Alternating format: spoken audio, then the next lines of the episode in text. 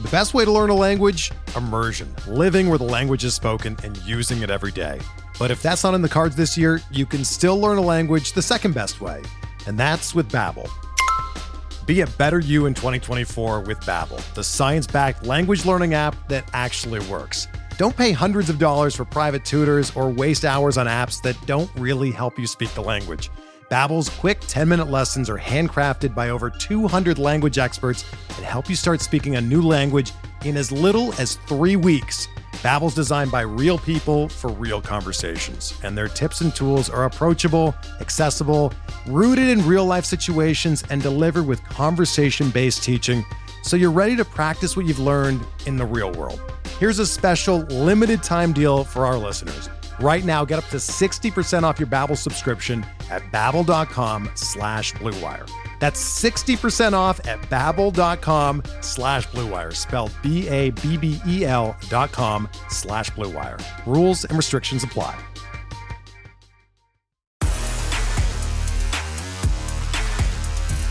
You are listening to KC Sports Network, the number one podcast network for today's Kansas City sports fans. With former players from your favorite teams, informed perspectives, and former insiders, this is the place for you. You can find us wherever you listen to podcasts or on our YouTube channel, all over social media, or our morning newsletter, KCSN Daily, dedicated to your Kansas City Chiefs. KC Sports Network is proudly presented by Emprise Bank, your partner in possible.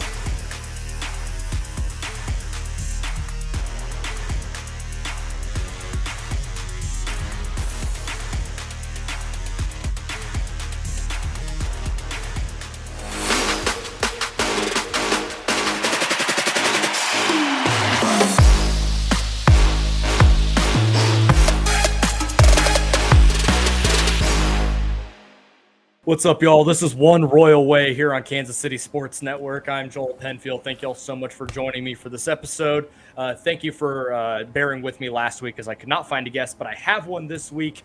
My good pal, one of my best friends uh, since college, Braden Foster. We both went to uh, to Oklahoma State together, and he is a, as diehard a Royals fan as I am. So I had to get I had to throw him a bone and get him on here once. What's going on, buddy? Nothing much, man. Thanks for having me on. Uh, I guess I get my, my 45 minutes of fame here. Um, I get to speak for, for all Kansas Cityans. Um, growing up there, I, I, grew up in Kansas City my whole life, moved down to Dallas a couple years ago. So I am not in Kansas City currently, but I, I grew up going to many, many a baseball game for a, a below 500 team. Um, just, just watching every year it fold in, you know, May instead of August like it does now. So uh, we'll uh, we'll get into hopefully we'll get into some of the newer stuff today, and we don't have to dwell on the past. we don't have to dwell on the past too much. No, I mean, well, unlike most people in Kansas City, you can actually watch a Royals game without a VPN. Yes. So that's kind of nice. I'm, I'm sure. Uh, no matter how bad the team is, you at least get to watch your, your hometown club. But like our our friendship began during the 2015 World Series run. We were freshmen. We were both freshmen in college. We lived in the same fraternity house and spent every night in his room watching the Royals games as the down the stretch, uh, and then culminating in jumping up and down like idiots in the living room of the house when Game Five of the World Series ended. So in, in a, a house where nobody else cared. no one else cared at all because they were all bitter Texas Rangers fans. They, they were either Rangers fans or they didn't watch baseball, so it was just it was an experience to see forty other people look at you like a hooligan, but it didn't matter. hey, it was worth it. They got a we got a flag in Kauffman Stadium to look at. Exactly. We will always hold on to that. But before we get into what we've seen over the last couple of weeks. This show, as always, brought to you by Kansas City Strength and Conditioning. Let's hear a quick word from them. From the beginning, we knew right away that we wanted to do strength conditioning and a throwing program for the baseball and softball community. It wasn't something we were trying to back into or all of a sudden learn. We knew we were really good at these coaching these skills from the get-go and the fact that we're in the same business and the employees are all on the same page you know we can write a program based off of what a kid needs, not just getting him stronger or faster from a general sense. It's what does this kid need? On the pitching end, we can say, hey, this kid needs such and such. He needs to do this or that better. A lot of times it turns out it's not something that needs to be fixed in the baseball cage or on the throwing mound. It actually needs to be fixed in the weight room.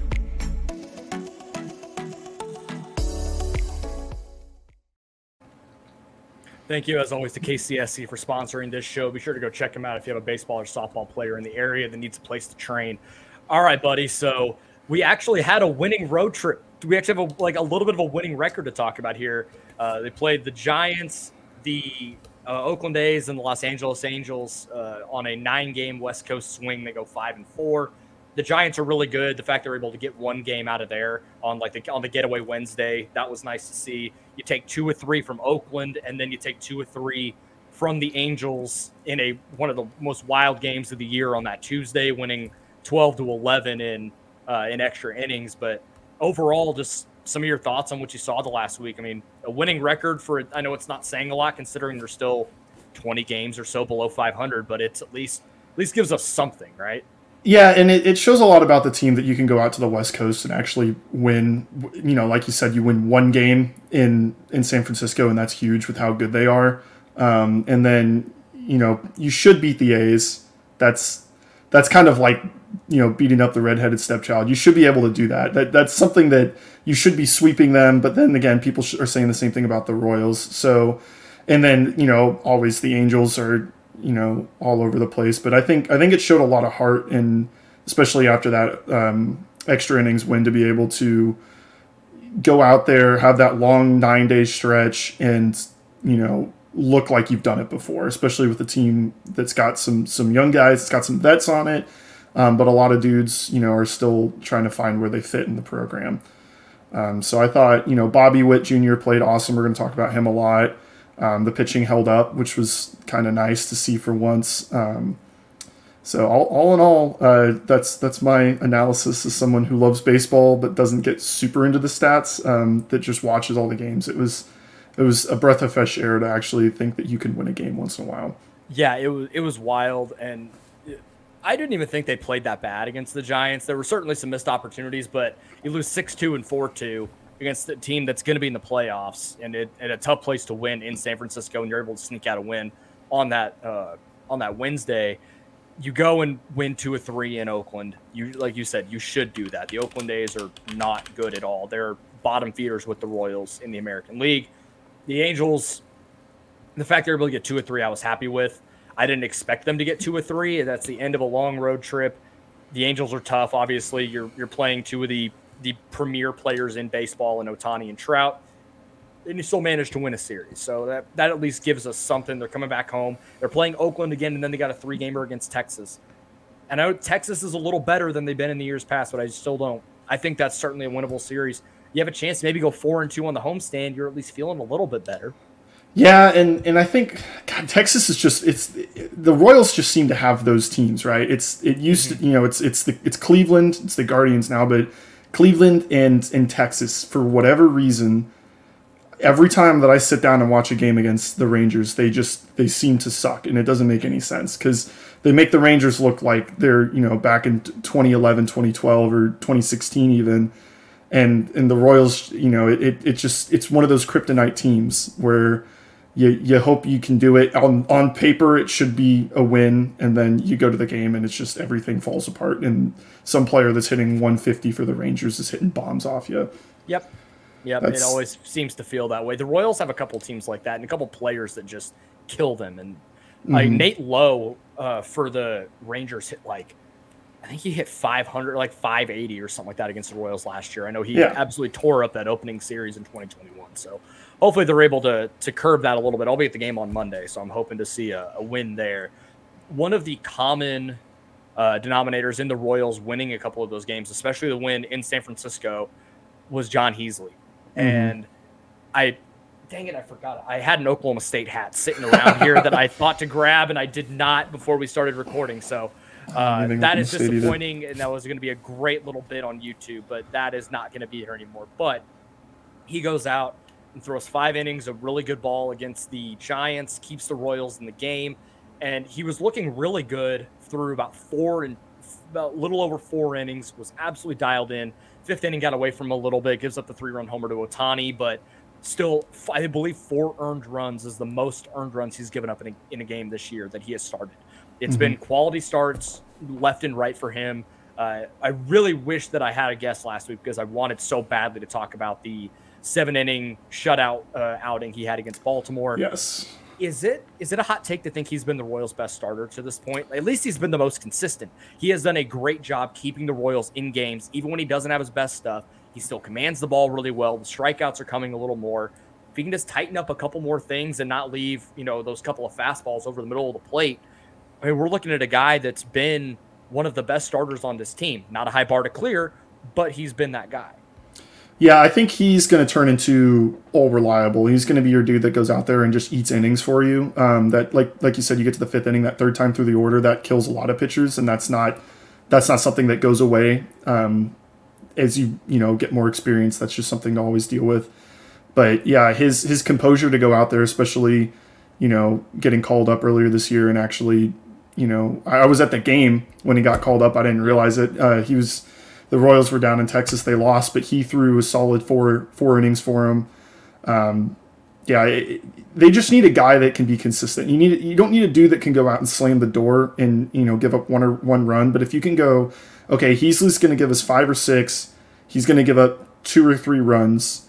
Then then you can tell your offense to go. You know, need four runs. That's that's something that that to be able to tell your offense to have them have a goal before they even step up to the plate in the first inning is is kind of a huge huge thing for a manager and also for a pitcher to know that like you know I can go out there I can do this I've done it before and if I just get a little bit of run support maybe I can stretch it to the seventh or eighth um, so just being all reliable there's nothing wrong with that uh, all reliable won the Royals a World Series so yeah exactly just get it to the bullpen I mean, he, he's been one of the best guys of these young.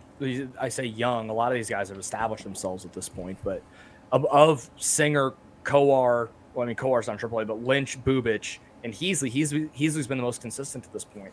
Mm-hmm. I think Singer has done a decent job so far. Uh, he kind of got blown up a couple of weeks ago, but I think he turned in a solid start in Oakland. Daniel Lynch actually had a pretty good outing in uh, on Friday night. It didn't look great early. He's still not very pitch efficient. It's a very very young Danny Duffy where mm-hmm. you can see the stuff. You can see that everything once it comes together can be really nice, but He's not very pitch efficient and walks a lot of dudes. Walked five last night against uh, the Angels, but struck out 10 and five innings against the A's. So mm-hmm. the strikeout stuff, once that starts to come for him, he's going to be really nice. Bubic looked pretty good. It's still not, you know, I think the, the best Chris Bubic that we've seen, but he got out, he got through five, managed to, which is not something he's done a lot of this year.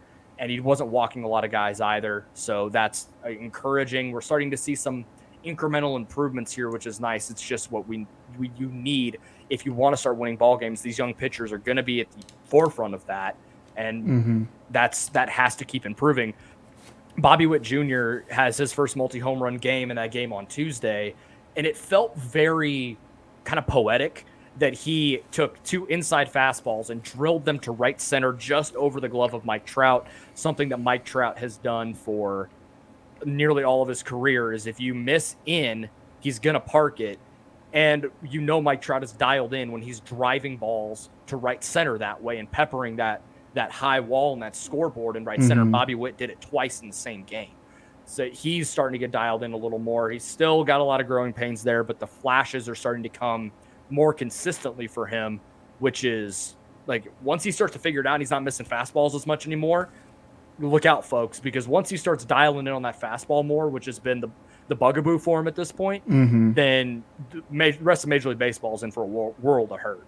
Yeah, and, and dialing in on the fastball has got to be. I don't, you know, I'm not a hitting coach, but I feel like that would be the easiest thing to teach. Like, he knows not to swing at the curveball. He's got a good eye. You know, he, he can he can recognize the pitch out of hand. He just can't catch up to it when he sees it and you can tell when he swings through a fastball up at his face. Even as he's swinging you can see it in his eyes where he's like already thinking about that conversation with the hitting coach back on the ipad. Yep. And and that that'll get ironed out. Everything else if everything else is fine and all you have to worry about is just laying off the high fastball it's it's going to be real dangerous. And i think it's going to flip here in the next month where he's just going to start mashing and oh, pitchers aren't going to know what to do against him it, it really feels like we're we're trending in that direction. You know, it hasn't been easy for a lot of these rookies. I mean, it took Julio Rodriguez about six weeks to really get going, and now he's doing really well in Seattle. Spencer mm-hmm. Torkelson is still really struggling in Detroit. It's really, you know, Jeremy Pena in Houston has done a really nice job Uh, hopefully he comes back healthy. I think he just came off the injured list. So okay. there's a really good crop of rookies here, and Bobby has a chance to be the best of them. And I think it's going to really be a two, two, a two, maybe three horse race between Julio, Jeremy Pena, and Bobby. I do want to ask. I want to talk more about the game on Tuesday because it was nuts. Mm-hmm. Uh, did you actually stay up and watch the whole thing, or were you? Did you fall asleep? Uh, I fell asleep. I I can't remember what was going on Tuesday. There might have been. I'm trying to think if there was like hockey on or something, but I didn't. I didn't actually watch it. I completely missed it. Um, I you know I I saw all the updates the next morning and I was like, what what happened in Anaheim? Um, so I need you to fill me in. Yeah, I, yeah, I, I fell asleep in the fifth. That was the yeah. crappy part. It was like I went to bed super early that day, and I wish I hadn't. Woke up, you know, six in the morning, get ready for work, and you know, I'm checking my phone as I'm getting ready for you know for my coffee to get going before I can head out the door. And like, wait, it was 12 to 11. It went to the 11th inning. What happened? I turned on the condensed game on my lunch break, and it was nuts. I mean, it was mm-hmm. back and forth. The Royals are up, you know, 10-7, or they were up, they were up five nothing, and then it goes to six to five, and then the Royals take the lead 10-7. Ohtani goes deep again in the the 10th or the bottom of the ninth, and eventually the Royals end up winning in extras uh, off of Whit Merrifield RBI double. Mm-hmm. But I think that the thing that I want to take away from this, aside from the Royals, is really just as a baseball fan, like what Shohei Ohtani did between Tuesday and Wednesday is absolutely insane.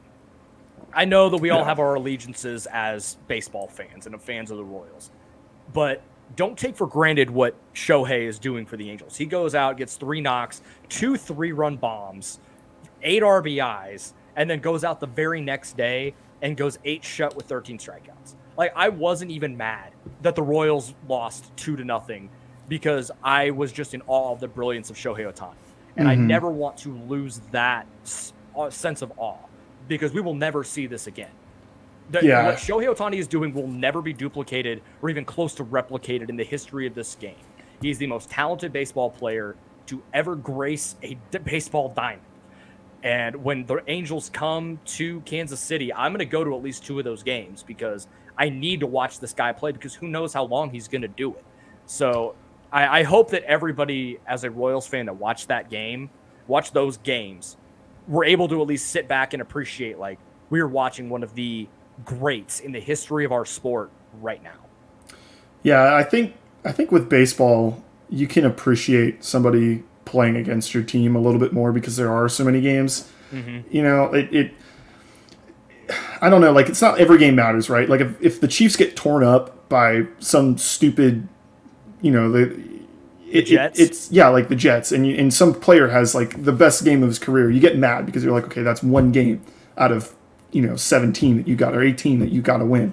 But I think with I think with baseball is you can sit back and you can kind of appreciate things because it's such a, a everything's in the aggregate, and you can focus on like okay the Royals are going to be good, so you can focus on this one game, and you can go watch this one player. It's not like it's not like how I still hate Madison Bumgarner for destroying the Royals in 2014. Like I I understand what he did and it was incredible, but I still hate him for it. But you can appreciate it. But it's easier to appreciate Ohtani because what he like you're saying what he does has never been done and will never be done again most likely i don't ever foresee somebody being able out to go out and and hit and pitch and do it back to back nights and you know he, he had what one fWAR between two nights on yes. Eh, between hitting and pitching like that that's crazy that you can be worth that much to a team.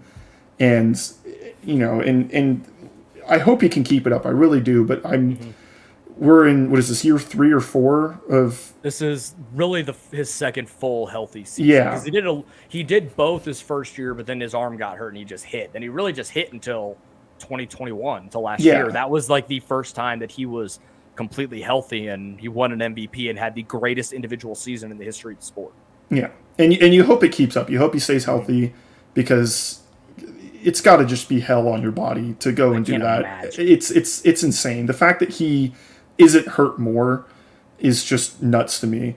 Um, so you, you know, if he keeps this up for like six years, right, and then he goes, okay, I've got to focus on one or the other, and he's probably going to choose hitting.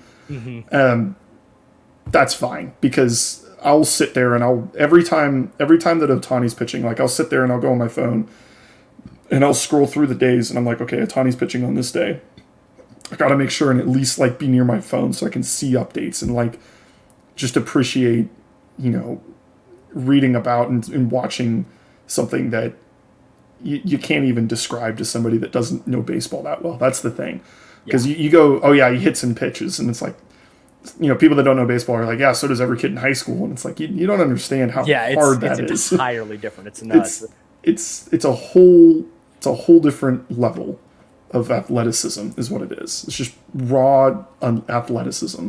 Yeah, so the Angels will be in town uh, July 25th, 26th, 27th. And if you were looking to take your crew out to the K this summer, be sure to check out our friends at Tickets for Less. Ticketsforless.com has the best selection of tickets to all your favorite sporting events, concerts, and shows, including the Royals. Tickets for Less never charges per ticket fees, saving you big time over the other sites out there. You can even save more when you use our exclusive partner code at checkout. Simply enter code KCSN22 when ordering your seats at ticketsforless.com. That code again is KCSN 22. So we can kind of air some grievances at this point in the podcast because we have some some comments from Dayton Moore that I want to go over.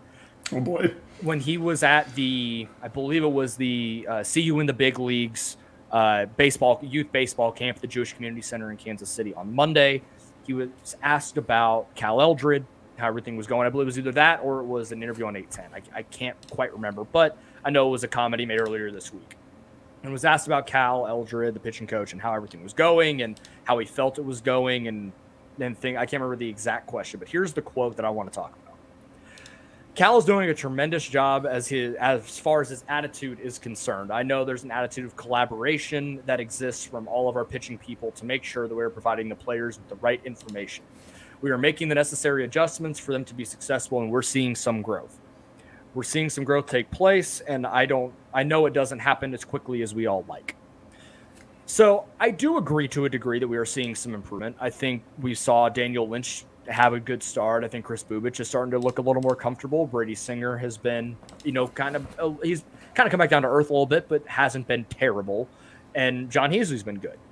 Uh, that still ultimately gets to the Royals being between 27th and 30th in literally every statistical category when it comes to pitching. We're still looking at a historically awful pitching staff in Kansas City.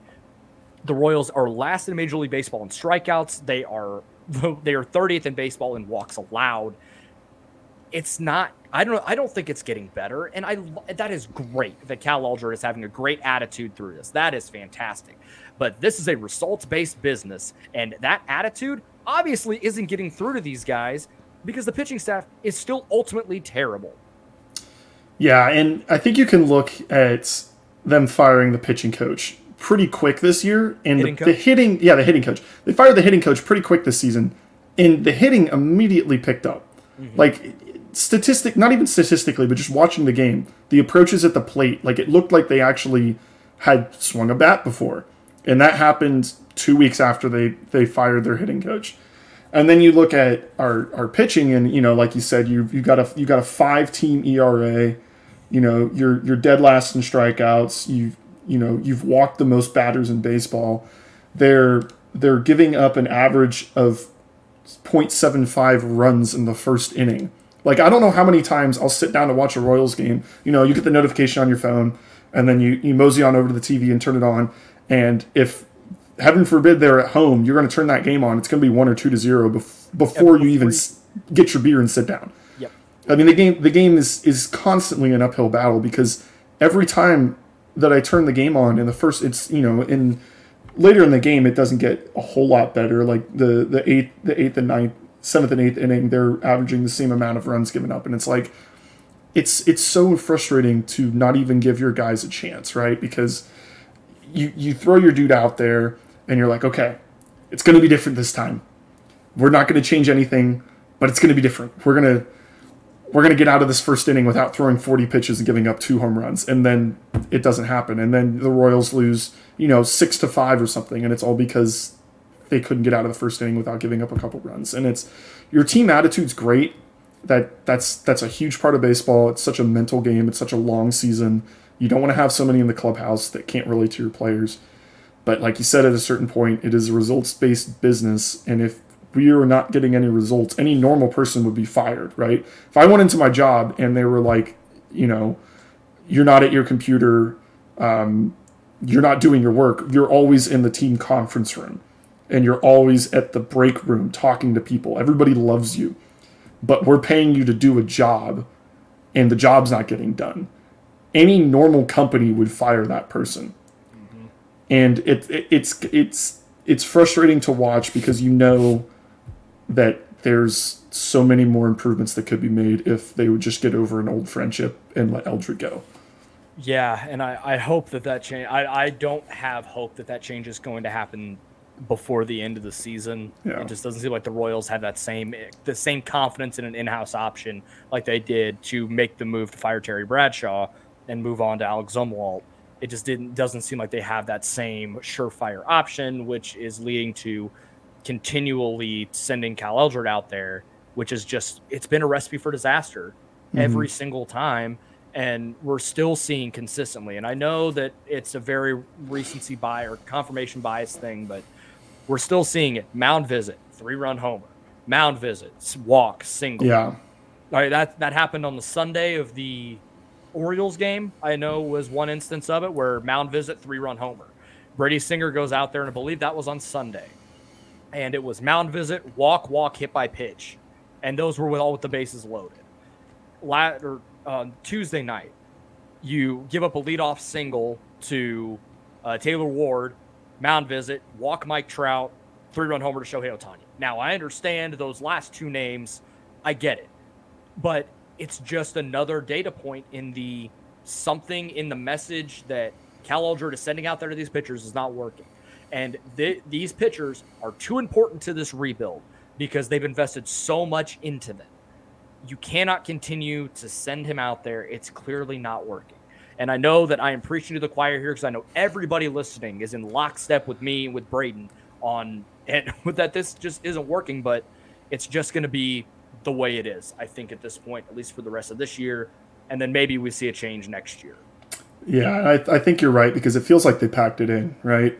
Like it, it feels it feels like they're just kind of they're just writing out the losses, right? They're just like, okay, we're gonna we're gonna wait till the All Star break. We're gonna ship off, you know, everybody that's worth something, and we're gonna pack it in till next year. Like, you know, it's it's only June, but they're already looking at February. Like, there's no there's no any there's no urgency, right? There's no like, and I think that's kind of Matheny, right? Because he wants to be such a player's manager. Is that he doesn't instill any urgency into his staff where he's not like, okay, we need to show improvement. Like these guys have to progress. Yep. He's just like, okay, you know, go out there. You know, if, if we if we get shelled and we have to pull Singer in the second inning because he gives up seven runs, that's fine. We've got until February to figure it out. And it's like, it's such a defeatist attitude to in not because this didn't even happen in June. This happened in in March or, or in April, in, in May where you know they had, they started off okay, and then they had that huge losing streak, and it seems like everybody in the office was like, "Well, there it is, that's the, that's the season. So let's just let's just keep going. Let's not change anything, and we'll we'll come back with a fresh a fresh blank slate for 2023." And it's it's so disheartening to watch all these young guys, you know, because a lot of your improvement happens in the off season, but it's also a learning opportunity in the season. Yes, that's that's how you figure out who your pitchers are, which ones, you know, break under pressure, which ones should be starters, which ones should be relievers, which guys you should trade, which guys you know, you know need need a, a middle reliever role, that kind of stuff. And they're not testing it out because it's the same thing every time. They're not moving dudes around. They're not giving them different looks. They're not, you know, telling him to throw one pitch. You're you're losing experiment, right? Put Singer in the bullpen. Who cares? You know, just see where people stick. See if see if yeah. something works for them. Put them put them in a different position for a month. Have them throw more changeups for a month. Right? Just see what's going on because if you're going to lose, at least get something out of it. At least glean some information and some data and know what you need to actually fix because right now it seems like where we were in February and where we are now, nothing has changed. So, and and I know I'm ranting here, but that's that's just kind of how it feels. Is that everything is just stuck, and they're they don't nobody nobody's going to be the one that moves it. Nobody's going to, you know, put put the put the fire under somebody and say, okay, this needs to change now. It's not going to happen with this this whole front office. It's not going to happen. Yeah, it certainly feels that way. At this point, I have reached the, the grieving part. Like I've reached acceptance at this point. Mm-hmm. Like, I'm just kind of there because I know that, that that change in the pitching department will not happen. So at this point, there's no there's no point in me dwelling on it, and I'm going to try not to hammer that point every single week. But there's a good chance it's still going to come up because that's just the way it is. The other quote, it was from the pregame on Sunday, a radio interview, and Dayton Moore said our environment is one of encouraging, the one that shows the importance of exercising patience and belief and trust in one another. It's probably cost us wins on the field. There's no doubt about that. I'm saying the quiet part out loud. But in the long run, we're developing champions off the field, and when you do that, you have a chance to you have a better chance to win champ, a world championship on the field. At the end of the day, I think it's really important that we continue to use this platform to grow players and help them become men and fathers and husbands, great brothers and great teammates. Now, well, I understand the sentiment of the quote, and I understand what he was going for. That's something I basically told my 12U rec league team that I coached a couple yeah. years ago with my dad. That's a middle school, that, high school baseball coach. That is that. that's something that Alex has probably said in some capacity to his high school team. That's not something you say about your professional major league baseball team. And I understand yeah. that Dayton Moore is a culture guy. And the Royals generally do have a good culture when it comes to that sort of thing. Totally understand. But that can't take precedent over winning ball games. As I mentioned from the previous quote, this is a results based business. And when you say a quote like that, if the Royals were in first place, no one would bat an eye. It wouldn't matter. Like, Even like, if they were in fourth place, I'd feel better about it. But it just rings hollow when you're yeah. 20 games below 500. You're in last place in a bad division and it doesn't seem like they've reached the bottom yet. I yeah. you can you can believe that you want to have champions off the field, and that's great. You can believe that you want to have uh, you know you can believe what you want with that, right? But you got to. I'd rather have champions on the field too. Mm-hmm. and I'm not saying compromise your beliefs and compromise that culture to win, but the winning's got to got to come with it. It can't it can't be like those two can't be separate entities. And it seems like yeah. they are, and they're sacrificing the wins to build a good culture that is already there. And we already have, and it's not like this has been a winning culture to begin with. We are now in the middle of year 17 of Dayton Moore. This is going to be year 14 in which they have a losing record. So you got to make some changes. I've been hammering this for the entire year. Change something up, do something different. I don't know, incentivize winning. I don't know. Is that crazy? No, it's not. It's it's it's the small market team mentality, right? They're they're like, okay, we got we got 2014 and 15. We'll always have that. It's it's kind of like growing up. We always had 85, right? Yeah. Where it's like, okay, the Royals, they're not good. They're they've got no money, which that's a whole different conversation. That's a whole but, different conversation. We don't need to go there. But like you're you're you've got a low payroll. You've got a surprisingly large fan base. That's the thing about Kansas City is when the Royals are good, you can't step foot outside and go one foot without seeing blue. Yep. When the Royals are good, that team is is huge in Kansas City. Kansas City loves their sports teams. They love the Royals. It's a baseball town. But like I don't know, man. I don't know where I was going with that. I just lost my train of thought. But it's, it's just good. Yeah, it, it's it's frustrating. That, me, that that quote to me frustrated me more than the one about Cal. Yeah, yeah, that, that is frustrating because those shouldn't be mutually exclusive. You shouldn't you should be able to build good dudes and also build a winning program. I don't understand like it's not like a video game where you're putting points into different training categories. Like you can do that at the same time. That's why you hire a good pitching co- coach so that you can work on the culture thing while your pitching coach teaches them how to pitch and actually and, be good at it. Yeah, and and they'd be they'd be fine, but they're not doing that. They're focusing on a culture of very nice losers yeah. We're going to have the nicest 120 loss team in baseball. It's great. Yeah. At, at a certain point, you got to just win games. And in a results based business, we're not seeing many good results.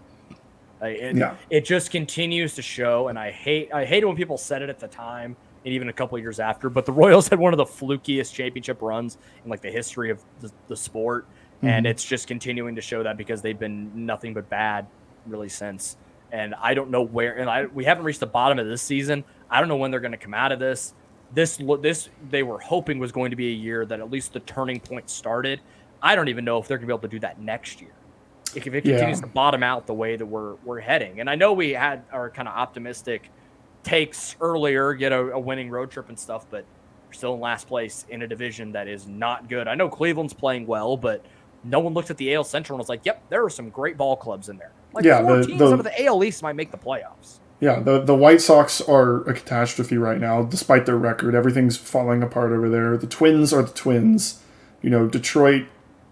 They can't stay healthy and they're bad. Yeah, and it's they're an awful combination of both. Like you should be at least like we're not. We don't want a hundred win season. We just want a 65, 70 win season. That would be great. I don't even so, know if they're going to get to that, man. They, I know. They're, they're pacing like I think 105 losses right now, or we might still be trending toward 110, which would be the worst in franchise history. Yeah, I, I don't and, know what the pace is at this point, but it's and, not. And, not at the beginning of the season, when they were playing well, I was thinking, okay, we could probably win 80 games. Like 80 games seems attainable. We're not going to win the division. You know, somebody's going to run away with it. We thought it would be the White Sox at that point, but it ended up being Cleveland. And and I was like, okay, if we win 80 games, that would be a huge like look towards 2023. It would be like, okay, here come the Royals again. It would feel, you know, I thought this was our 2013, right? I, That's I what everyone kept saying. This is 2013. Next year's 2014. You win it in 24. And I was like, all right, we're going to bring up all our young dudes. Our pitching is going to be, you know, we're going to have, because the bullpen played really well at the beginning of the season. I was like, Dayton, I was like, okay, I didn't really trust this, but he put together another 2014 15 Royals. We're just a year out. But now it's looking like the only thing he knows how to do is put together a 14 15 Royals, and it's not going to work again. Mm-mm. He has not adjusted. seven years. Yeah, and the Royals are part of the reason that it changed. So you can't rely on that old thing. Like the, you know, these teams that are con- consistently in the playoffs, they're not doing the same thing every time. They're changing it up. They're they're evolving with the game. They are the ones evolving the game. They're not stuck seven years ago trying to recreate something that yeah. shouldn't have worked in the first place. Yeah, exactly. I don't want to hammer that point for too long, but it uh, at least needed to grieve a little bit. yes. Have, I, I feel like there's just going to be like a weekly Festivus segment at this point. Like it's just that that time of year. We got to get it out somehow. Well, we're going to take a short break, and we will be right back. We're driven by the search for better, but when it comes to hiring, the best way to search for a candidate isn't to search at all. Don't search. Match with Indeed. Indeed is your matching and hiring platform with over 350 million global monthly visitors, according to Indeed data, and a matching engine that helps you find quality candidates fast. Ditch the busy work. Use Indeed for scheduling, screening, and messaging so you can connect with candidates faster. Leveraging over 140 million qualifications and preferences every day, Indeed's matching engine is constantly learning from your preferences, so the more you use Indeed, the better it gets. Join more than 3.5 million businesses worldwide that use Indeed to hire great talent fast. And listeners of this show will get a $75 sponsored job credit to get your jobs more visibility at Indeed.com slash BlueWire. Just go to Indeed.com slash BlueWire right now and support our show by saying that you heard about Indeed on this podcast. That's Indeed.com slash BlueWire. Terms and conditions apply. Need to hire? You need Indeed. Whether you're a world class athlete or a podcaster like me, we all understand the importance of mental and physical well being and proper recovery for top notch performance. That's why I'm excited that Unifyd Healing is sponsoring podcasts on the Blue Wire Network. Unifyd Healing is a new and super innovative global network of wellness centers powered by Energy Enhancement System, or EE System. If you haven't heard of the EE System yet, then you'll want to listen up. This technology promotes wellness, deep relaxation, purification, and rejuvenation. Wherever you are across the globe, access to a center is easy and affordable. Interested in experiencing the EE System technology for yourself? Go to unifydhealing.com/bluewire to learn more and find a center near you. That's unifyd, U-N-I-F-Y-D, healing.com slash bluewire. No material or testimonials on the Unifyd Healing website are intended to be viewed as medical advice or a substitute for professional medical advice, diagnosis, or treatment. Always seek the advice of your physician or other qualified healthcare provider with any questions you may have regarding a medical condition or treatment and before undertaking a new healthcare regimen, including EE system. So I have a confession to make. Um, Carlos Santana might be good again. I don't know, man. He's he's let me He's hitting three. stats. He's slashing 356, 482, 556 in June. in June, yeah. So he's turned it around. Now, some of this has been in a very limited role. Uh, he's not playing every day, and when they said a couple weeks ago that uh, Mike Mike Matheny said like he's got to get used to not playing every day and you know be on kind of ride the bench a little bit. I'm like, you are. You're so close. You're so close to the right answer, and they're just not going to get there yet. Yeah. And they've talked about wanting to find a way to trade him. And he and when they were talking about this, he was legitimately one of the worst hitters in baseball. And I, hmm. my buddy Josh Kaiser of Royals Farm Report sent me this little nugget that I, I didn't even realize how actually significant the change was for him. A lot of that change is also correlated with the hitting coach change. But through, for his first 101 plate appearances, like we're looking at the a same sample here. So we got 101 plate appearances. Uh, his first 49 weighted runs created plus 482 OPS. So like 200 points worse than league average, and 40 and 51 percent worse than league average at a Parks Park League adjusted. In his last 98 plate appearances, roughly the same sample, 148 weighted runs created plus and 856 OPS. Is he the is he is this sustainable? I don't know. But what you need to do is for the very very low low price of like a firm handshake and a six pack of beer, just trade him yeah. just make that trade now. Hopefully, someone is dumb enough and desperate enough to do it. The Braves were dumb enough and they were desperate enough last year when Acuna went down to trade for Soler after like the only 10 good games that he played the whole season. And they won that trade. And they won that trade. I mean, Kasey, hey, Kasey Kalich isn't too bad. But No, no, I'm just saying, like, an immediate payoff. Nobody thought Soler would do what he did in October. no, go be World Series MVP after Yeah. being one of the worst hitters That- in baseball that- for the first if- three and a half months. If Yeah. you told me that in June, I would have slapped you in the face. And I own a Jorge Soler jersey. It's in my closet. I love that man, but he was not good. So, and I don't, I don't see Santana doing that. He's he's too old. He's 36. Like he's he's serviceable at first yeah, base. I, like I was being hyperbolic when I said good. He's been better, like relative to the horrendous play that he had earlier in the year that looked like. But I, I we're at a point now where the Royal, like he's not bad enough that the Royals are going to DFA him. Yeah, they got to try and trade him, and I think I think it has more to do with offloading his contract than anything else. Because you've got you've got dudes you can call up. Yeah, like I would much rather watch Vinnie Pasquantino or Nick Pratto would, than Carlos Joel. Santana, and we all would. And I we are going to keep saying it: Vinnie Pasquantino, Vinnie Pasquantino, Vinnie Pasquantino, who is a top 100 prospect now, which is cool. Uh, I feel vindicated every single time I see Yes. a national publication say that he's good because I've known he's good.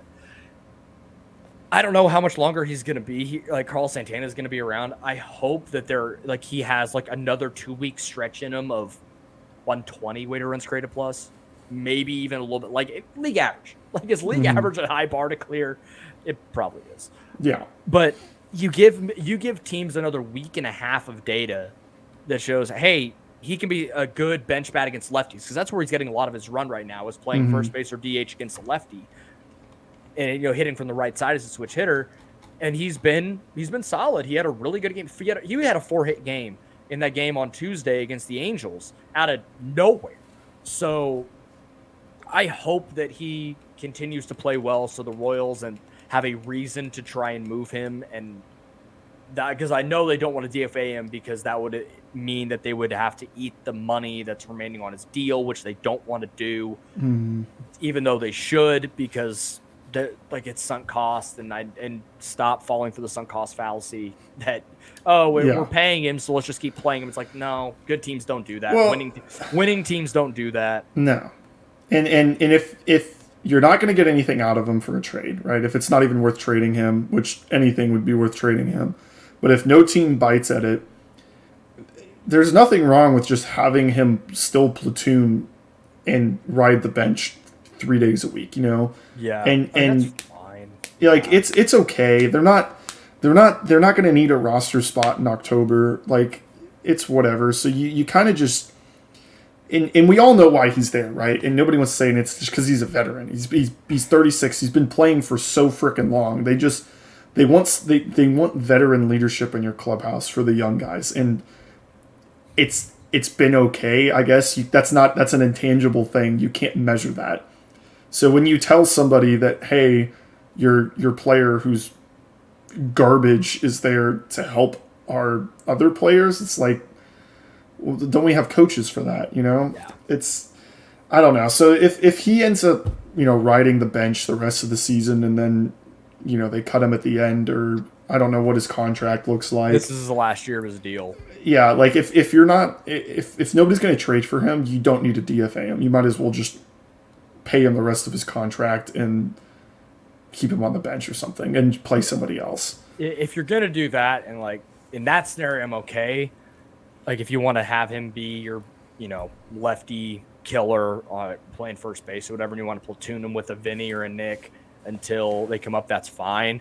But that would mean you're probably going to have to get rid of Ryan O'Hearn, who apparently is the greatest pinch hitter in baseball history. Yeah, like But I think that but he also has options. So you can option him down and bring up Nick Pratto, who is on the 40. If you want to make an easy move, you don't want to you don't want to crunch that roster spot for the best first baseman in your organization and Vinnie, mm-hmm. then fine. But just make a move. Like I, I'm like it still kind of pains me to watch Carl Santana go out there every day. Like I don't know how much longer he's gonna be able to sustain playing this well. He's been good the last two weeks, and that's awesome. But how, is he gonna be able to be 356 hitting good for another two week stretch? I don't think so. Yeah, he. But for the Royals' sake, he better if he can if he can keep this up until mid July, and they can get anything for him. Right now, we're all huge Carlos Santana fans. Yes, That that's that's the thing is is he's yeah, like you said he's not bad enough to DFA. He's not good enough to get anything right now. He needs to pick a direction and go, and Yeah. we need to get this whole thing over with because I thought it was a weird thing to bring him in in the first place a couple years ago, and obviously it hasn't worked out. I think I think he's gone if he's good enough. I think Ben Benintendi somebody's going to want him Oh yeah, he's he's he's got enough versatility to plug him into anywhere and you know the braves might get him who knows they just lost uh what is uh what's his face um not acuna but um Albies. yeah they just lost albies and you know how they are with replacing players like obviously benintendi's an outfielder but But there's another somebody's gonna want him There's another guy you could possibly trade. That could play second base. what lopez or whit merrifield yeah mm-hmm. I think Alex and I talked about it earlier this week on Royals Farm Report. I feel as confident as I've ever felt that the Royals can actually move him. It feels like there is a legitimate possibility that that happens. There are enough desperate teams that I think it can it can be done. He's been Whit Merrifield of old the last six weeks or so. Mm-hmm. He had a weird stretch there for a couple of weeks. Nice, by the way. Um, he had a, he had a nice you know he had a nice month stretch and then the last couple weeks were okay and now he's been a little bit better on the west coast so maybe maybe there's something there and you can go and get something for him package like a Benintendi and a Scott Barlow and then package a Whit and a Josh Staumont or whatever combination of that you want and go and get and replenish the system a little bit with some you can probably go and get top 10 type guys in organizations especially you can probably even go a little higher than that with some desperate teams like Atlanta, who's wanting to stay hot and go defend their title, Toronto, who I've talked about in the past, that really want to get there. mm-hmm. You know, the Padres, the Giants, there are going to be teams that are going to try and win the arms race and try and get as many guys as they can to compete with the Yankees and the Dodgers and the Astros that are going to be the teams that are likely going to be there at the end and they want to be part of it. So mm-hmm. the Royals have assets, and when you're in last place, just go trade those guys. yeah And you're probably gonna be able to get something decent for them. And I'm I'm fascinated to see what they end up doing with it all, or how they decide to to divvy up the and allocate these resources. I hate talking about people in that way, but it is a resource to go and trade to replenish your organization. Mm-hmm. And that's the Royals are in a good place to be able to do that. Yeah, and I think a lot of the reason that nobody wanted to acknowledge why we kept Merrifield around, and it was for ticket sales, It was it was- especially when Salvy was hurt. Mm-hmm. So it, it's kind of like you you know in Moneyball, like at the beginning when they lose all the big, you know, they lose Damon and they lose everybody, and they, they they're taking those banners down, Yep. and they put up the, the the David Justice banner, and that's it. And it's like, okay, if if the Royals had gotten rid of Whit all we would have had was Salvy for like a year and a half, two years. But now you've got now you've got Bobby Witt Jr. Now you've you've still got Salvy. Got you know, MJ. You, you got MJ. You could put singers up there, and it's like you've got enough people. You've got enough household names to sell jerseys, to sell tickets, to get people to talk about the team. And you don't need a negative 0.7 war player on your team to do that anymore. And and if somebody wants him because he's you know, he hasn't been hitting the best, but he still scored 40 bags last year. He's still quick. He's still good in defense. You can play him literally anywhere in, in the infield besides first, and you can put him in the outfield wherever you want. Like, somebody's going to take him, and the Royals don't need that face anymore. From a, from a business side, not from a, a team side, but from a business side, he's he's kind of not the thing anymore. That's true. That's So that's I a think- great that's a great point. I think that's kind of what they were waiting on is they were waiting for these young guys and these other dudes to become a household name so that when you go to a Royals game, you know, you've got you got the people that, you know, like my parents that go to a Royals game every once in a while and they're like, "Oh yeah, I know this person." It's not nine people that they it's not eight people they've never known the name of in Salvy. It's it's a team that you can actually get people to go to the game for and turn the TV on for. Yeah, exactly. All right, so so one final thing before we get out of here. Lorenzo Cain was designated for assignment by the Milwaukee Brewers. Uh, he was ultimately released and cleared waivers. Uh, I believe that was yesterday. So, and they did. Uh, what I appreciate is that the Brewers kind of strung him along. He didn't play a ton this year, uh, but they let him get to his 10 years of service time so that he can be fully vested in the pension, which is a big, big deal uh, for major league guys. The Royals have done that with some guys like Greg Holland, Danny Duffy, Jarrod Dyson, uh, brought them back so that they can get their 10 years. The Brewers did that for Lorenzo Cain, and it sounds like he's done. The way he's talked about it sounds like he's probably at the end. Uh, if, if not now, then maybe then the end of this year. And he talked about, according to Jeffrey Flanagan, who was former Royals writer for MLB.com, the Kansas City Star, that he he wants to retire a Royal. Like he would be, he, that's something he would love to do. At minimum, the Royals need to sign him to a one day contract so that he can retire a Royal. And if you really want, if you really want to get people in for the last couple of months of the season, I mean, hell, the Royals are already doing a thirty dollar a month subscription to go to games because no one wants to go. So you're already that desperate now. Hot as hell in the middle of Truman County, and they need people to go actually sit in stands and watch the game. I think I think Lorenzo Cain would. I don't think he would. It wouldn't be something that would last, right? No, it If- would be like the you sign him for the rest of the year. Yeah. he can be your like your bench, you know, fourth outfielder. He can be a defensive replacement, and you can play him against lefties and just kind of let him ride out the end of his career. And I'm fine with that. If the Royals were semi decent, I'd be like, okay, sign him to a one day and just let it go. At this point, I don't care. Like I, ju- I would love to watch Lorenzo Cain play center field in Kansas City one more time. Yeah, I think I think what I what I mean is like the the newness of it, right? So you sign Lorenzo Cain, and it makes the papers. Like Lorenzo Cain coming back to Kansas City, you know, come come see him play center field again, and all these people come out to the stadium for the first week and they watch him go, you know, 0 for 4, 1 for 4, play pretty decent center field, and they're like, oh yeah, that was fun, and then they stop coming to the game, and then I, I think he's got his service time you know, like you said, he got his 10 years, so he's not really hanging around for anything. And he's said in multiple interviews that his body is just like, I need you to stop. Like, Yeah. he wants to keep going, but his, I mean, think about how how long he's been doing what he's been doing. Like, the dude is, you know, he's, he's 36, he's 10 years of playing center field will take a toll on anyone's body. Um, so I, I think that if they signed him, it would, you know, they, they probably wouldn't play him every day it would just be something to get headlines and i think that that would be nice to do because it would be cool to have him you know do the alex gordon thing where he comes out and retires and they have the whole Yeah. fest festivities about it and salvy comes out and gives him you know some kind of thing and they put him in the royals hall of fame obviously um, but it, it's it's kind of a weird way to go when you're trying to be a new team but you're also collecting relics you know Yeah, I, Like- I get it. Yeah, it's one of those like if they do it, great. If they don't, I'm not gonna not gonna raise hell about it. yeah But uh, either way, I think they need to make it so he retires a Royal.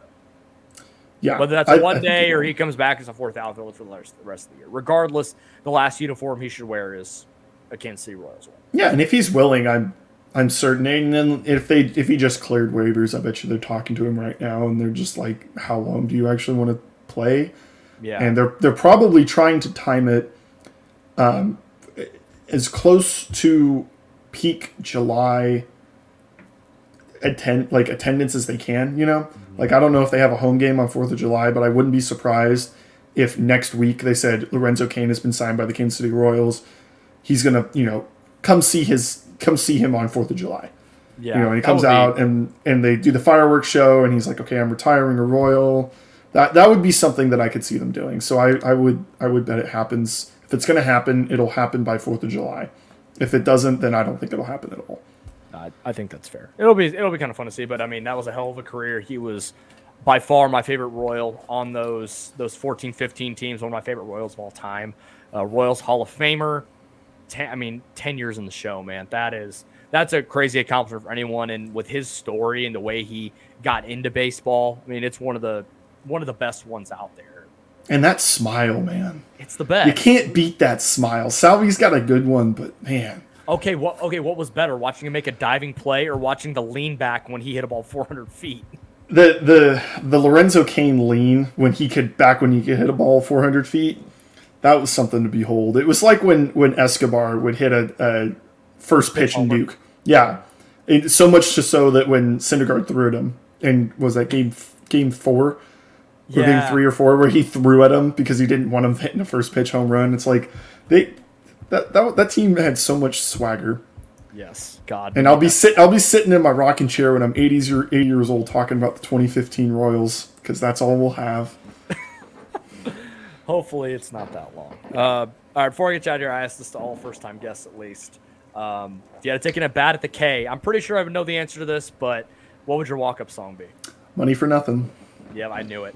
I, Right after the I- Sting intro, Yep, I. You can't I beat it. knew it. I knew it. and nobody's had a better answer than that. I guarantee you. I think someone, I think my buddy Alec, or Alec Lewis from the Athletics said through the wire. Through Throw wire's cool, but God, you just you hit that guitar riff. Yeah. You feel like you're gonna run through a brick wall and hit a home run with a toothpick. Like you just you want to do some damage when you hear that. It doesn't even matter if it's baseball. That's that's completely fair. The Dire Straits are the best. Yeah. All right. Well, hey, buddy, thank you for coming on and doing this with me. I, I really appreciate it. I'm glad I finally got to get you on one of these things. You've listened to me record podcasts in college in our room as you got you and Colin, our other buddy, were uh, screaming, playing video games, and ruining my recordings. Oh yeah. But No, we made them better. We enhanced your takes. When you heard Colin, you idiot, through two walls, that's how you knew it was going to be a good night. That's fair. I think that actually, ironically enough, was one of the better episodes that I recorded that day too. There you go. Um, what a time. But hey, thank y'all so much for tuning into this. We'll be back next week. Hopefully the Royals are better. We'll talk to y'all then.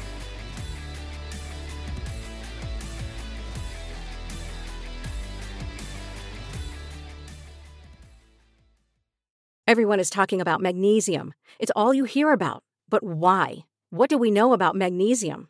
Well, magnesium is the number one mineral that 75% of Americans are deficient in.